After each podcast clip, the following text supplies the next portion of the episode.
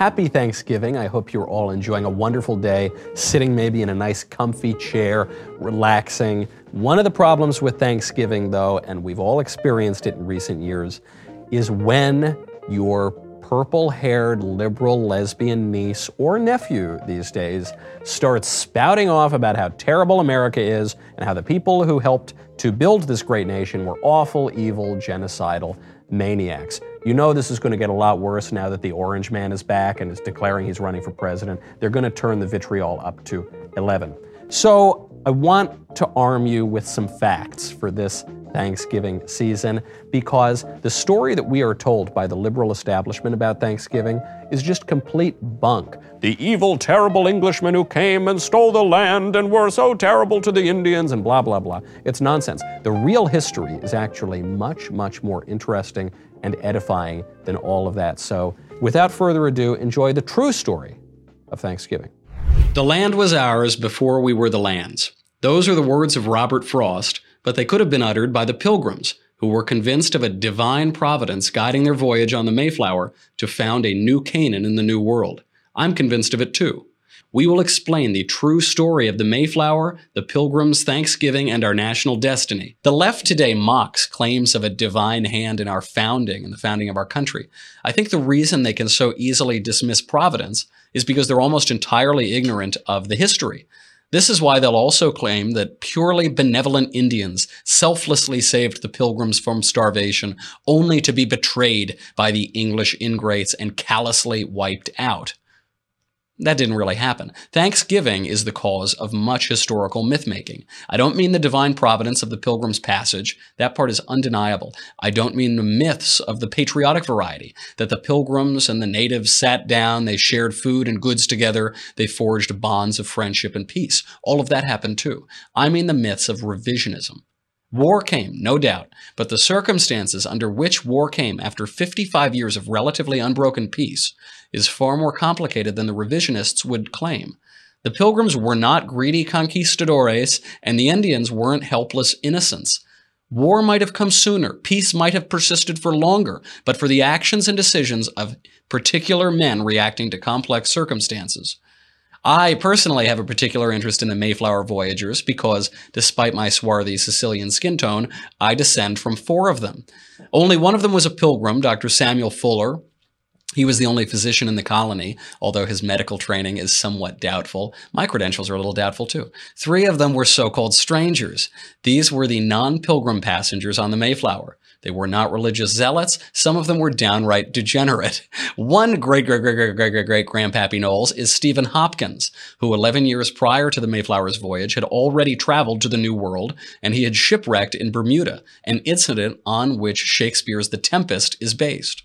Another is Francis Eaton, and the third is John Billington, who Plymouth Governor William Bradford called a knave with a family that was, quote, one of the profanest among them. Great, great, great, great, great, great grandpappy Billington appears to have been the biggest degenerate of the Plymouth gang. He was regularly punished for rabble rousing, and eventually he was executed for murder. His son John wandered off and almost caused a war, and his wife Eleanor was sentenced to sit in the stocks and be whipped for slander family memories. They come back to me. Enough about my derelict ancestors. Back to the Providence. Did God ordain the Mayflower Passage and the founding of America? Governor Bradford certainly thought so. In his account of Plymouth Plantation, he wrote of the group, they knew they were pilgrims. That's why we call the voyagers pilgrims. They wrote of themselves, quote, we verily believe and trust the Lord is with us, and that he will graciously prosper our endeavors according to the simplicity of our hearts therein. It is not with us as with other men, whom small things can discourage, or small discontentments cause to wish themselves home again. That was a good thing, because just about every obstacle imaginable appeared to prevent the Mayflower's voyage. The Pilgrims, for those who don't know, they came from a separatist church that thought the Church of England was so corrupt it could not possibly be reformed from within and must be opposed from without. One can only imagine what they would think of my own popery, one of their descendants. In the 16th century, several separatists had been jailed and killed, and since the 1603 coronation of King James, pressure to conform began to mount, so the Pilgrims left England for Leiden, Holland. After a decade there, the group feared their children were becoming too Dutch, a, a, fate worse than death, and so they decided to found a new colony in the New World where they could worship God as they saw fit, unmolested by overbearing governments and those decadent Dutch, those damn decadent Dutch. but as they prepared to depart, Pilgrim William Brewster published a tract critical of King James and his bishops. Now, as a young man, Brewster had served as an assistant to Queen Elizabeth's Secretary of State, a man named William Davison, and now the king ordered his arrest, which forced Brewster into hiding. Not a good time. Nevertheless, they persisted. The Pilgrims contracted Master Christopher Jones and his sweet ship, the Mayflower, along with another vessel called the Speedwell. The Mayflower was called a sweet ship because it had sailed the English Channel for over a decade, carrying French wine, and the, the spilt French wine tempered the stench of the bilge on the ship. Some might see the pervading presence of the wine in this first act of departure, the first miracle performed by Christ and a symbol of Christ himself, as an early glimpse of God's plan for the pilgrims. Regardless, more trouble lay ahead. The second ship, the Speedwell, sprang a leak after reaching Southampton, and another at Dartmouth. Having decided that the ship was unable to sail, all of the passengers loaded up on the Mayflower. Only later was it learned that the Speedwell's master, Captain Reynolds, had been conspiring against the Pilgrims. It was no mistake. The Dutch, you remember those damn decadent Dutch, they had sought to prevent the English from settling Manhattan, and so they enlisted Reynolds in their efforts to thwart the transatlantic voyage. Ironically, this act of sabotage may have saved the colony in its early years. By forcing all of the passengers onto one ship, the separatists and the strangers had to learn to cooperate with one another. Had the Speedwell survived, there likely would have been very little contact between the two groups. One was drawn to one ship, one to the other.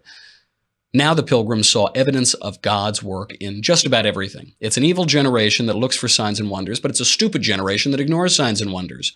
Almost immediately, a sailor began to mock the pilgrim's seasickness. You can imagine it. A sea hardened sailor starts making fun of these Christian zealots. As Bradford tells it, quote, a proud and profane young man would always be condemning our poor people in their sickness and cursing them daily with grievous execrations. The young man boasted of hoping, quote, to help to cast half of them overboard before they came to their journey's end. Bradford goes on, though. But it pleased God, before they came half seas over, to smite this young man with a grievous disease, of which he died in a desperate manner, and so was himself the first that was thrown overboard. Not to put too fine a point on the incident and what it meant for the Pilgrims Project, Bradford wrote, quote, It was an astonishment to all his fellows, for they noted it to be the just hand of God upon him. The rest of the sailors kept their mouths shut. Smart guys. After 65 days, the Mayflower made landfall, not at their intended and legally granted destination of New York, but hundreds of miles northeast at Cape Cod, where the settlers had no legal right to the land. They'd been granted land by the Hudson River, but not where they landed. When the passengers learned of this, a group of mutineers, led by not one but two of my ancestors, rose up to make, quote, discontented and mutinous speeches. Fortunately, few on board listened to them, and the voyagers signed the Mayflower Compact, a, quote, covenant to combine ourselves together in a civil body politic for our better ordering and preservation and furtherance of the ends aforesaid. The land was not much to look at. Bradford called it, quote, a hideous and desolate wilderness. Stranger than the environment, however, was its lack of people. There just wasn't anybody around. It was unpeopled because between 1616 and 1619, bubonic plague or some similar disease was introduced by European fishermen in modern Maine. It killed an estimated 90% of the inhabitants of New England. The disease prompted an outbreak of war among various tribes vying for power in the chaos. People died so quickly, no one remained to bury the dead, which left the pilgrims to wonder at the whitened bones lying in cleared fields. The Indians already had some familiarity with Europeans. In 1614, Captain John Smith of Pocahontas fame, that one, the cartoon guy, he led a voyage around the region during which his commander Thomas Hunt captured and enslaved a group of natives. This led the Indians to slaughter all but three or four of a later group of French travelers who shipwrecked on Cape Cod the next year in 1615. The men who were spared ended up being tortured and enslaved. But one of them promised an Indian, in the Indian's own language, that God was angry with them for their wickedness and would destroy them and give their country to another people. This was a prophecy doubtless fulfilled and another evidence of the Almighty's plan for the pilgrims. By Provincetown Harbor, where the pilgrims first landed, they found a gigantic bushel of corn. They just found it sitting there. This huge, they were starving. They were worried about uh, their ability to feed themselves. And there was just a huge sack of corn, so much that two men could not carry all of it. And they debated whether or not to take it, but they feared starvation, so they decided to grab the corn and compensate the bushel's owner later on because, as you know, it's easier to ask forgiveness than permission. The pilgrims did, however, refuse to loot what appeared to be Indian burial places, despite finding bows and arrows there. Certainly they would have been useful to the pilgrims, but they said, quote, it would be odious unto them to ransack their sepulchres. Within a short spell, at least 30 Indians descended on the pilgrims screaming war cries and flinging arrows. Miraculously, not a single Mayflower passenger left the encounter with a scratch. They realized their new neighbors were not exactly well disposed toward them, so Bradford set out to look for a better settlement option. After a month, he discovered Plymouth Bay, where the situation was even stranger. There were whole fields perfectly cleared for agriculture, but there were no people to cultivate them. Bradford saw in this a clear sign from the Lord, a place that they randomly found, apparently randomly found, perfectly cleared and ready for them to plant. He returned to the Mayflower to share his discovery. He was so thankful to God, but upon returning, tragedy struck. Bradford learned that Dorothy May, his wife of seven years and mother of his three year old son, had slipped over the side of the Mayflower and drowned. You might be thinking, hmm, it's difficult to slip over the side of an anchored boat. And you would be right. While historian Cotton Mather called the death an accident, many believe it to have been a suicide. The temptation to despair was strong. Dorothy May hadn't seen her son in four months, a seven year old child on the ship had just died, and two more children were ill to the point of death. On top of all of that, and on top of the typically cold New England weather, a little ice age had descended on the region. Until Bradford's return, five days after his wife's death, the Mayflower passengers had little reason to expect their lot would improve. Bradford himself then fell ill as the voyagers settled into Plymouth. He requested some beer from the Mayflower to aid in his recovery. The sailors, fearful that their booze supply would run out before they made it back to England, well, the water at that time was virtually undrinkable, so they needed to drink beer on the way. They responded that if Bradford were their own father, he should have none. Quote. Remember what happened to the last sailor who gave Pilgrim's lip? You might remember. In a replay of that incident, they all started to get sick and die. The coincidence even prompted one young officer on the ship to a deathbed conversion. Master Jones, too, had a change of heart, and he gave the Pilgrims their beer. Smart guy. During February and March of that horrible winter, two or three colonists died per day. Two or three per day. By spring, a majority of the settlers who had originally arrived at Provincetown, 52 out of 102, were dead. Here's where things start to get really, really strange. As if they weren't strange enough already, here's where it gets to Occam's razor. On March 16th, just two or three months after settling in at Plymouth, a lone Indian walked boldly out of the woods toward the pilgrims. They grabbed their muskets, stood on guard. None of that deterred the Indian. He saluted his new neighbors and said two words Welcome, Englishmen. He was tall, he had long hair, no beard, he was naked as the day he was born. Interestingly, for the racial politics revisionists, the Pilgrims made no mention in their records of his race, of the color of his skin. The man's name was Samoset. He was a sachem visiting from Maine, where he'd learned some English from fishermen, and he just happened to be visiting in precisely the area at precisely the time the English had accidentally landed after they missed New York but didn't know to sail up to the next nicest harbor in Massachusetts Bay just right there, right exactly where they were, apparently by accident. If that weren't coincidental enough, in the following days, Samoset returned with another Indian who spoke virtually perfect English. He chatted with the pilgrims about his favorite areas of Spain and his favorite neighborhoods in London. That man's name was Squanto. Years earlier, Squanto had been abducted by Thomas Hunt, sold into slavery in Spain, escaped or was possibly rescued by monks, made his way to England somehow, hopped a boat to Newfoundland, and walked all the way down to Plymouth where the Pokanoket Indian chief Massasoit enslaved him. The Pokanoket Indian chief right near where the pilgrims landed, right at the mark that they happened to land. The pilgrims, after landing 300 miles off their mark, stumbled on perhaps the only person in the Western Hemisphere with a command of the English language. This is the Occam's razor part. Occam's razor says, among competing hypotheses, the one with the fewest assumptions should be selected. So either endless, unique, and impossibly improbable events just happened to occur, or God sent Squanto to help the pilgrims. I know which one I think. Squanto, unsurprisingly, became the liaison between the pilgrims and their new neighbors, the Pokanokets. William Brewster, ever the diplomat, orchestrated a diplomatic reception of the Pokanoket Sachem Massasoit, replete with pillows and carpets and trumpets and drums. Within only a few years, Squanto had gone from a slave to the single most powerful person in the region, as only he could communicate between the English and the Indians, and he used his newfound power to his advantage. Squanto was a true friend of the Indians. He helped them plant corn. He was indispensable. Governor Bradford loved him like a family member. He also played the situation to get an upper hand on Massasoit and the Pokanokets. There is a bit of strange symbolism in the name Squanto itself. Squanto was named after the Indian spirit of night and darkness and cold wind, a spirit the pilgrims identified with the devil. There was another one, another indispensable Indian to, uh, to the pilgrims, a man by the name of Hobbamock, was also named after this spirit. Nathaniel Philbrick, in his excellent uh, story, the, the Mayflower, in his excellent book, he puts it well. A group of people so singularly devoted to serving God that they sailed halfway around the world to do it became entirely dependent on two Indians named Satan. The surrounding Indian tribes, in turn, became jealous of the Pokanoket Indian alliance, as it greatly strengthened Massasoit's position in the region. The Mattapoisett chief, Corbitant, tried to break the alliance by capturing poor little Squanto. He even held a knife to the poor man's neck. But while the pilgrims were generally peaceful, it is nevertheless and always remains a bad idea to mess with fire and brimstone zealots who know they have God on their side. Governor Bradford ordered Plymouth's military commander Miles Standish to go after Corbitant with guns blazing. Standish was already chomping at the bit to do it, and wouldn't you know, all of this had the effect of making all the petty sachems much friendlier toward the English. Funny how demonstrations of strength work.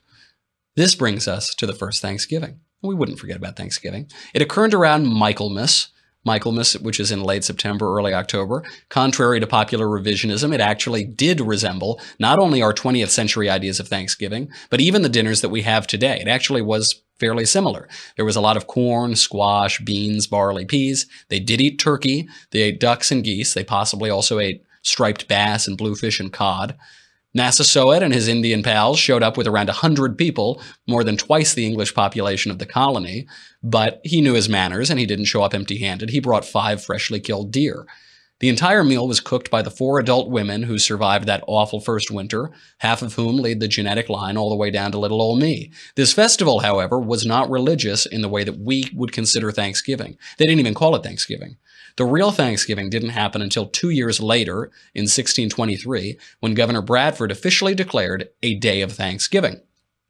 This was a civil affair recognized by the civil authority, and it didn't celebrate English Indian cooperation as they may have celebrated two years earlier. Rather, the Pilgrims were thankful that year that they ditched communism in favor of private property, which had in turn given them abundance. You see, the Pilgrims had tried what they called the Common Course. Not Common Core, that's also bad, but the Common Course, communal ownership of property, land, and wealth. Turns out it made everybody lazy, dishonest, and thieving. Shocking, I know. On the brink of starvation in 1623, Bradford instituted private property. In his words, quote, This had very good success, for it made all hands very industrious so as much more corn was planted than otherwise would have been by any means the governor or any other could use, and saved him a great deal of trouble and gave far better content. The women now willingly went into the field and took their little ones with them to set corn, which before would allege weakness and inability. Whom to have compelled would have been thought great tyranny and oppression. It's amazing when you give people a stake in their own abundance and their own work, it turns out they work more.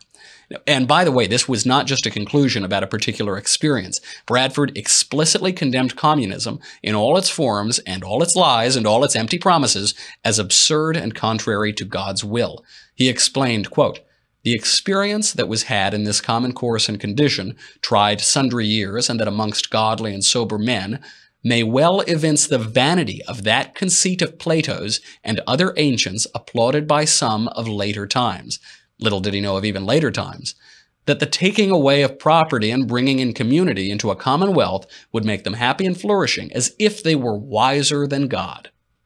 Within two years of landfall, these earliest Americans already realized that communism is the worst. Anti communism is as American as apple pie and Thanksgiving. While most local Indian tribes played nice, the Narragansetts refused to abide the Pokanoket English alliance, and they threatened war by sending arrowheads wrapped in snakeskin to the Pilgrims in Squanto. Well, they're not going to take that, so the Pilgrims sent bullets and gunpowder wrapped in snakeskin right back. Another reminder it is not a good idea to mess with religious zealots who travel around the world to live in freezing, desolate wilderness because God is on their side. Do not mess with those people ever. Now, like any sane society, to protect against threats from without, the pilgrims built a big, beautiful wall around their settlement. Hundreds, if not thousands, of trees were felled. The pilgrims lugged the massive timber by hand, and it stood more than half a mile in length and over eight feet tall. The wall's construction was met by shrieking protests and stupid pink hats. I'm just kidding. That wouldn't happen in America for almost 400 more years. Indian relations continued relatively well, uh, very often with the pilgrims playing peacemakers and intervening on behalf of their Indian friends with other tribes. When Massasoit demanded Squanto's head after an attempted coup, the pilgrims begged for his life. Massasoit agreed, though likely he later poisoned him anyway. On his deathbed, Squanto asked Bradford to pray for him that he might go to the Englishman's God. Bradford called Squanto, quote, a special instrument sent of God for their good beyond their expectation. It's impossible to argue with that. He clearly was.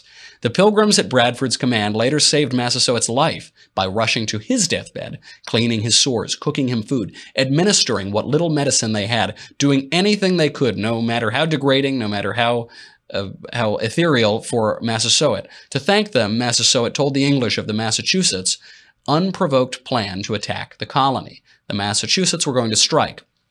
But this put Bradford in a difficult position. The Pilgrims didn't want to attack the Massachusetts without provocation. But if they waited for the Massachusetts to strike, they were doomed. The Massachusetts wanted to take care of some Englishmen on their property, and they knew they'd have to hit Plymouth too. So what happened? Bradford gave the order, Standish set the trap, and the English averted war by carrying the head of Sachem Wituwamat back to Plymouth. Now, it's funny to think of those Bush era activists who squeaked about how awful and unprecedented preemptive war was for America. Literally, the first major military assault waged by our country was preemptive. Not only that, it worked. War was averted, and the Indians who conspired against the Pilgrims apologized profusely. They made amends, and Massasoit consolidated his power even further, creating, thanks to the Pilgrims for the first time, the Wampanoag Nation. Peace persisted for decades as the Massachusetts Bay Colony and other colonies were formed. Harvard College was founded. Indians converted to Christianity by the tribeful. And as a result, Indians ranked among some of the earliest alumni of Harvard. I'm certain they were far better educated than those shrieking snowflakes today. Missionary John Eliot translated the entire Bible into a phonetic version of the Massachusetts language, since the Massachusetts hadn't developed their own written language, both the Old and the New Testament as happened 1600 years prior in Europe. The advent of Christianity threatened the political power of sachems because Christ's conquest on, of death on the cross removed political leaders' only claim to authority, and this led to jealousy now among other Indian tribes. Peace endured virtually unbroken for 55 years. It only broke when Massasoit's own son, Philip, wrongly blamed the English for the death of his brother, who more likely died of appendicitis or some other natural ailment. Philip vowed revenge. He began selling off land to raise funds for war, and he thereby exacerbated the need for war. Local Indians, notably the Christian and Harvard alum John Sassamon, warned Plymouth of Philip's plans for war. Many local tribes rebuffed Philip's belligerence and sided with the English. Philip even made an alliance with the French against the English, an offense unforgivable not only to you and me and all right-thinking people, but also to the fierce and not infrequently cannibalistic Mohawk tribe, who promptly sided with the English. Looking back, it seems miraculous that peace endured so long, until tragically, the hot-headed child of the Pilgrim's dear friend Massasoit acted on a bad hunch and destroyed more than half a century of mutual benefit and cooperation, setting the English permanently on their course to possess the whole New World. Reflecting on the abject misery the Pilgrims endured at the Mayflower's landfall, the miracle of their survival, and their great thanks to God for protecting his people, William Bradford wrote, quote, what could now sustain them but the Spirit of God and His grace? May not and ought not the children of these fathers rightly say, Our fathers were Englishmen, which came over this great ocean, and were ready to perish in this wilderness. But they cried unto the Lord, and he heard their voice, and looked on their adversity. The quintessentially American poet Robert Frost looked on the country's destiny with an additional three centuries perspective. He wrote, the land was ours before we were the land's. She was our land more than a hundred years before we were her people. She was ours in Massachusetts, in Virginia, but we were England's still colonials, possessing what we still were unpossessed by, possessed by what we now no more possessed. Something we were withholding made us weak until we found out that it was ourselves we were withholding from our land of living, and forthwith found salvation in surrender. Such as we were, we gave ourselves outright. The deed of gift was many deeds of war. To the land vaguely realizing westward, but still unstoried, artless, unenhanced. Such as she was, such as she would become. I'm Michael Knowles. This is The Michael Knowles Show. Happy Thanksgiving.